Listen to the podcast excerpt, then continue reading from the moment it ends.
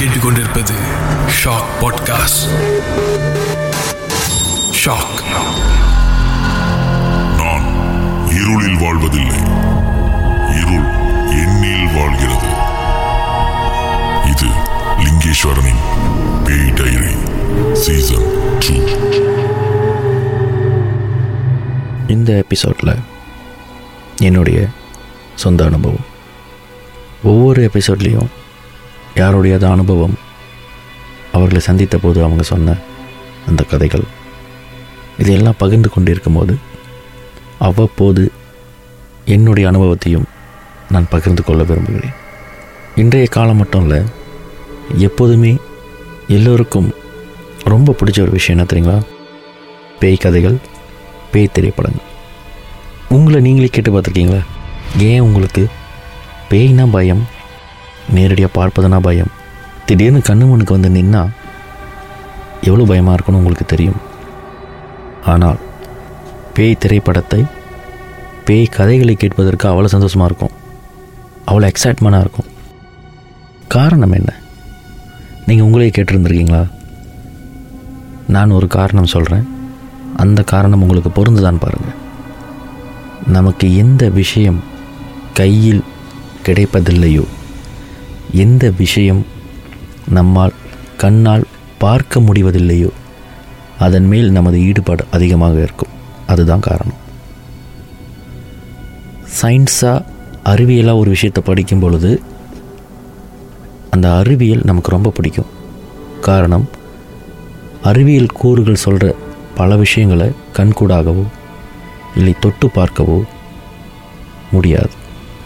உதாரணத்துக்கு செவ்வாய் கிரகத்தில் மனிதனுடைய கால் தடம் இருக்குது அப்படின்னு சொன்னாங்கன்னா அதனுடைய படத்தையோ அதை சம்பந்தப்பட்ட செய்தியையோ தொடர்ந்து படிப்போம். அதுபோல தான் இந்த பேய் அமானுஷ்யம். அனுபவித்தவங்களுக்கு எனக்கு இப்படி ஒரு அனுபவம் இருக்குது பிறருக்கு என்னென்ன அனுபவங்கள் வந்திருக்கும் கிடைச்சிருக்கும் அப்படின்ற ஒரு தேடல் சுவாரஸ்யம் கொடுக்கும். எனக்கு நடந்ததே இல்லை. நான் இது வரைக்கும் பேய் பார்த்ததில்லை. மற்றவங்க சொல்கிற அந்த கதை எவ்வளவு சுவாரஸ்யமாக இருக்குன்னு பார்ப்போம். அதுவும் ஒரு சுவாரஸ்யம். இதை நான் சொல்வதற்கு என்ன காரணம்? இப்போ சொல்ல போகிற இந்த அனுபவம் ஒரு பேய் கதையை மையப்படுத்திய சீசன் ஃபைவ் திகில்ல வந்த ஒரு எபிசோட். அதனுடைய படப்பிடிப்பில் ஷூட்டிங்கில் நடந்த சம்பவத்தை தான் இப்பொழுது நான் பகிரப் போகிறேன். இந்த கதையில் ஒரு கணவன் மனைவி கணவனுக்கு நேரம் காலம் பார்க்காமல் வேலை செய்கிற ஒரு தொழில். மனைவி கர்ப்பமாக இருக்காங்க.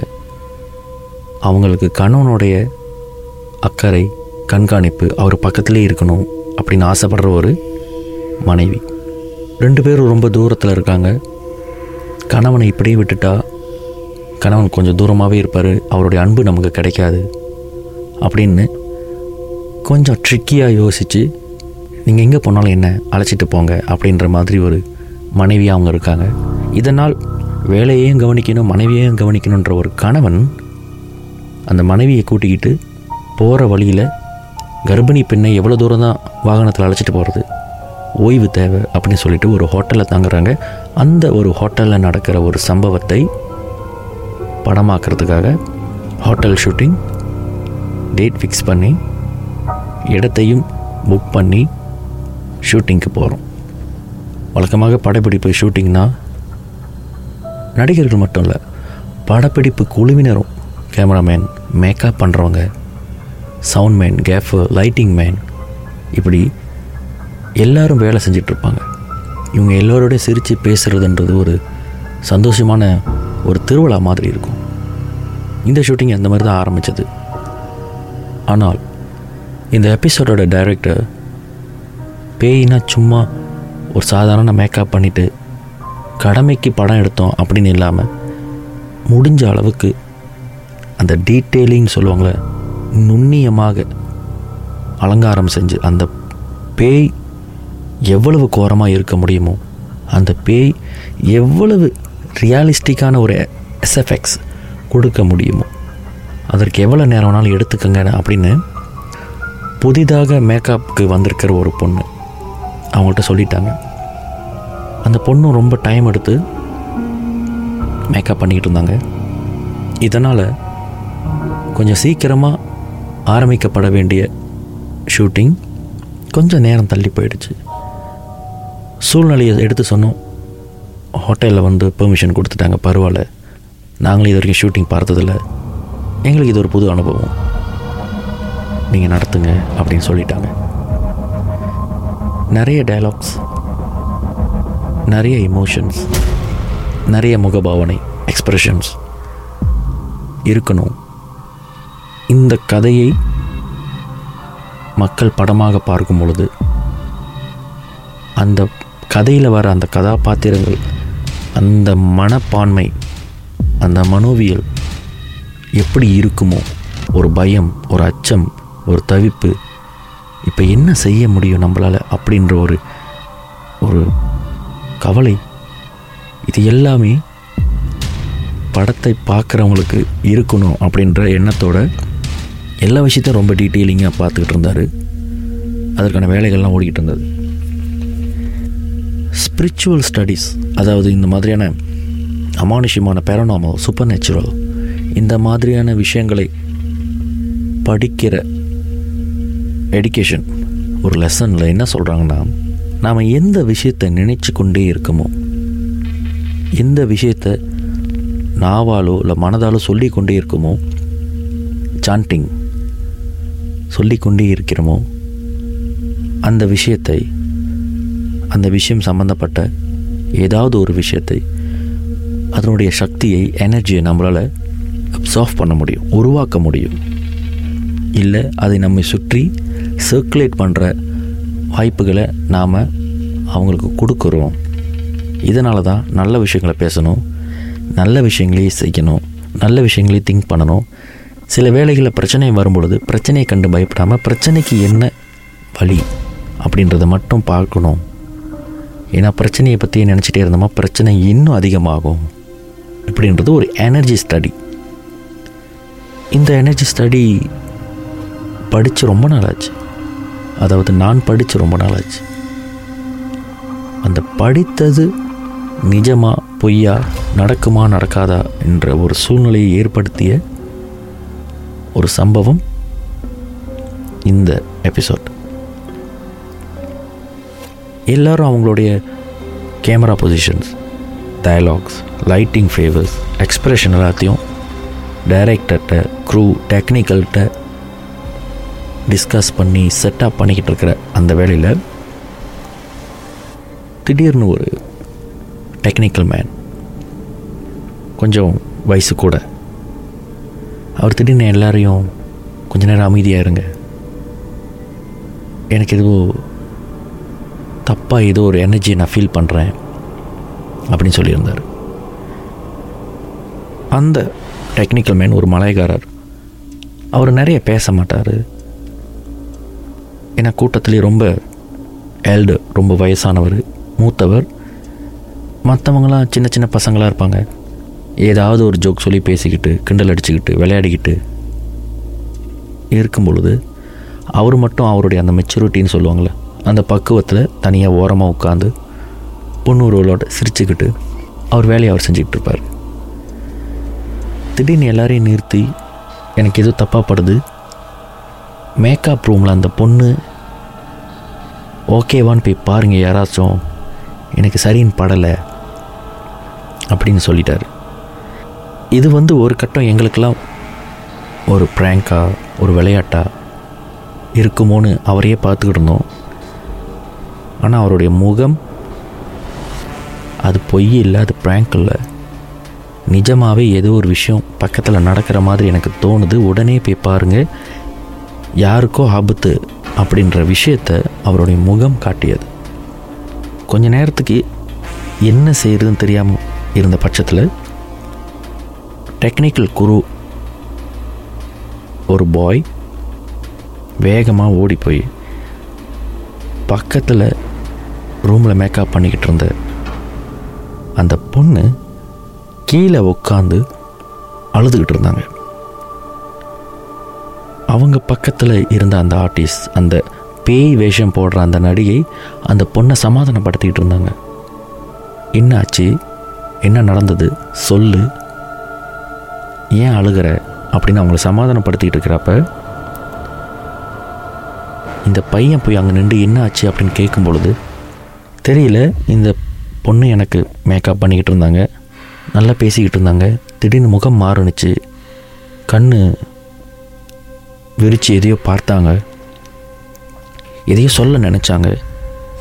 திடீர்னு பேரலைஸாக ஆன மாதிரி இருந்து திடீர்னு அப்படியே கீழே உட்காந்து அழுவ ஆரம்பிச்சிட்டாங்க.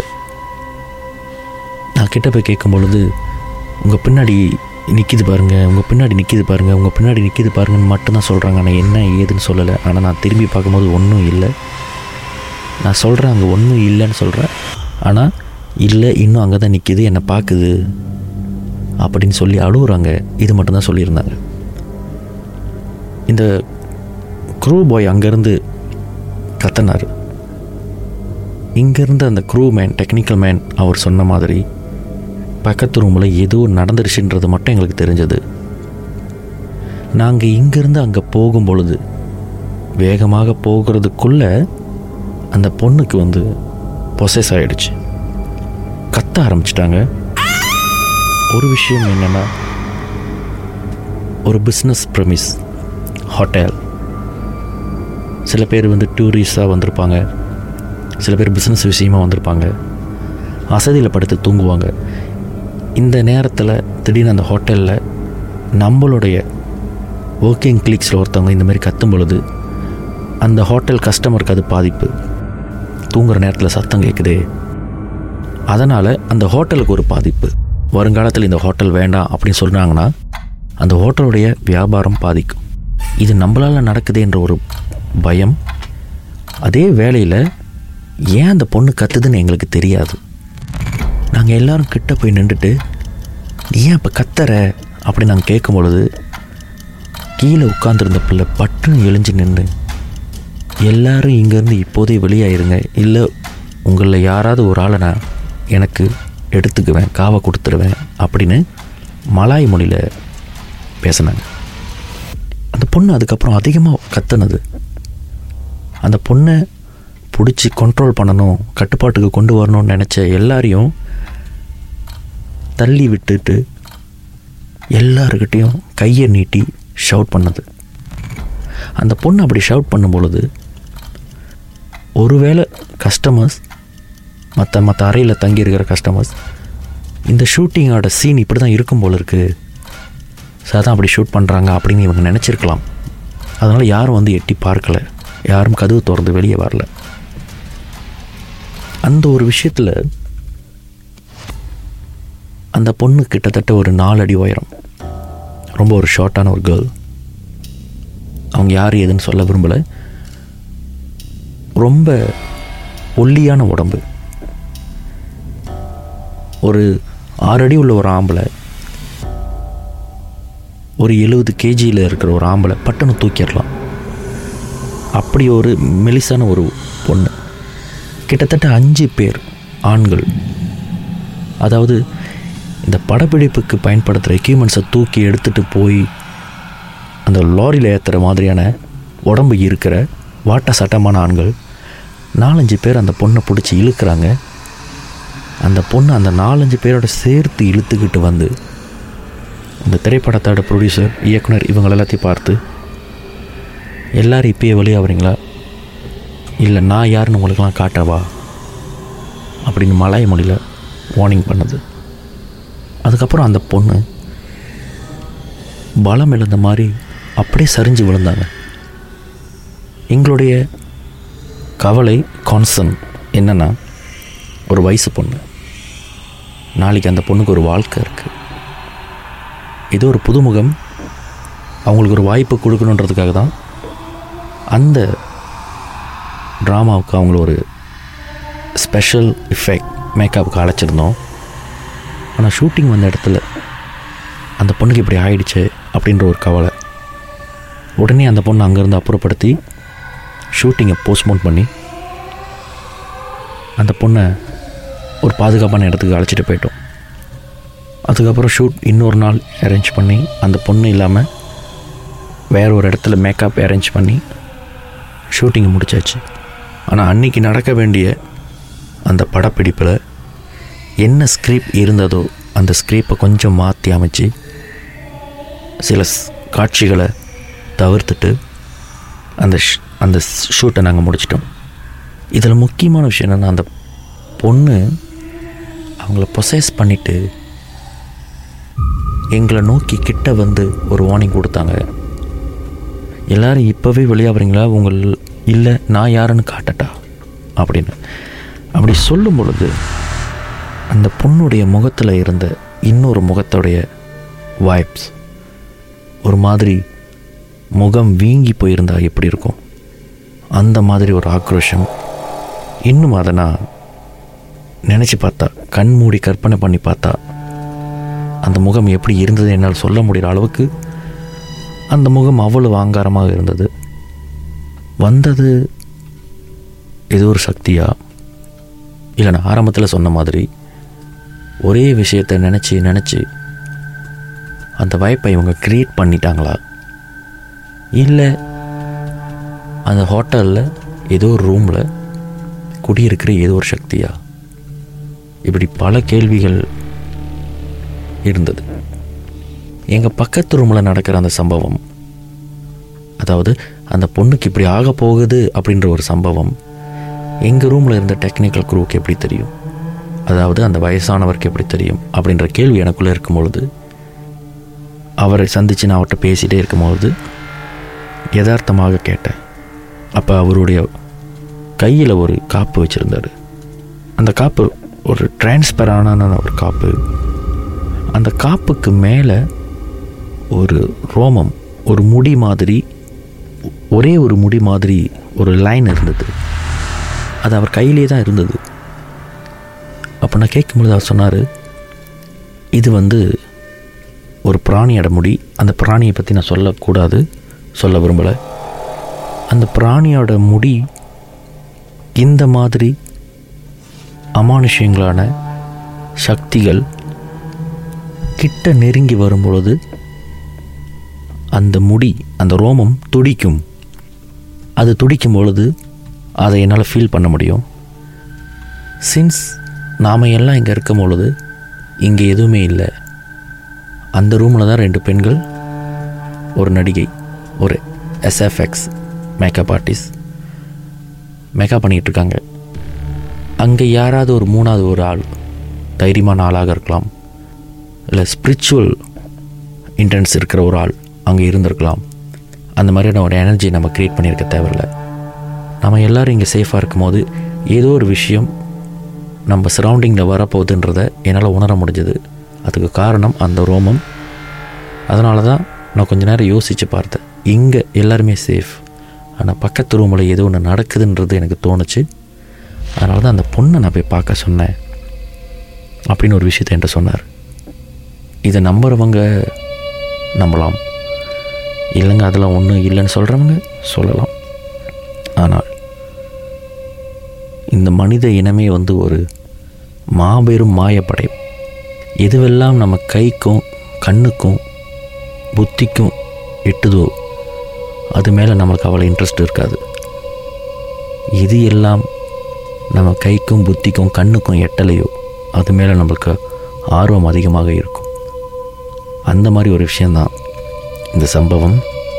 இந்த சம்பவத்தில் அந்த வயசானவர் எனக்கு சொன்ன அந்த ஒரு பிராணியோட ஒரு முடி ஒரு ரோமம். இன்னமும் அந்த பிராணியோடைய ரோமத்தை பற்றி ஒரு சில விஷயங்கள் படித்து ஆராய்ச்சி பண்ணிக்கிட்டு இருக்கேன். என்றாவது ஒரு நாள் வாய்ப்பு கிடைத்தால் அதை பற்றியான செய்தியை கண்டிப்பாக என்னுடைய சமூக வலைத்தளங்களில் நான் பதிவிடுவேன். அந்த பிராணி வழக்கமாக எல்லோரு இடத்துலையும் பார்க்குற ஒரு பிராணி. எங்கே வேணாலும் பார்க்கலாம். ஆனால் அந்த பிராணியில் ஒரு வகை இருக்குது அந்த குறிப்பிட்ட வகையில் மட்டும்தான் அந்த ரோமம் கிடைக்கும். அது என்ன பிராணினா? கூடிய சீக்கிரத்தில் சொல்கிறேன் பேய் டைரி சீசன் டூ. நான் லிங்கேஸ்வரன் மணியம். நன்றி.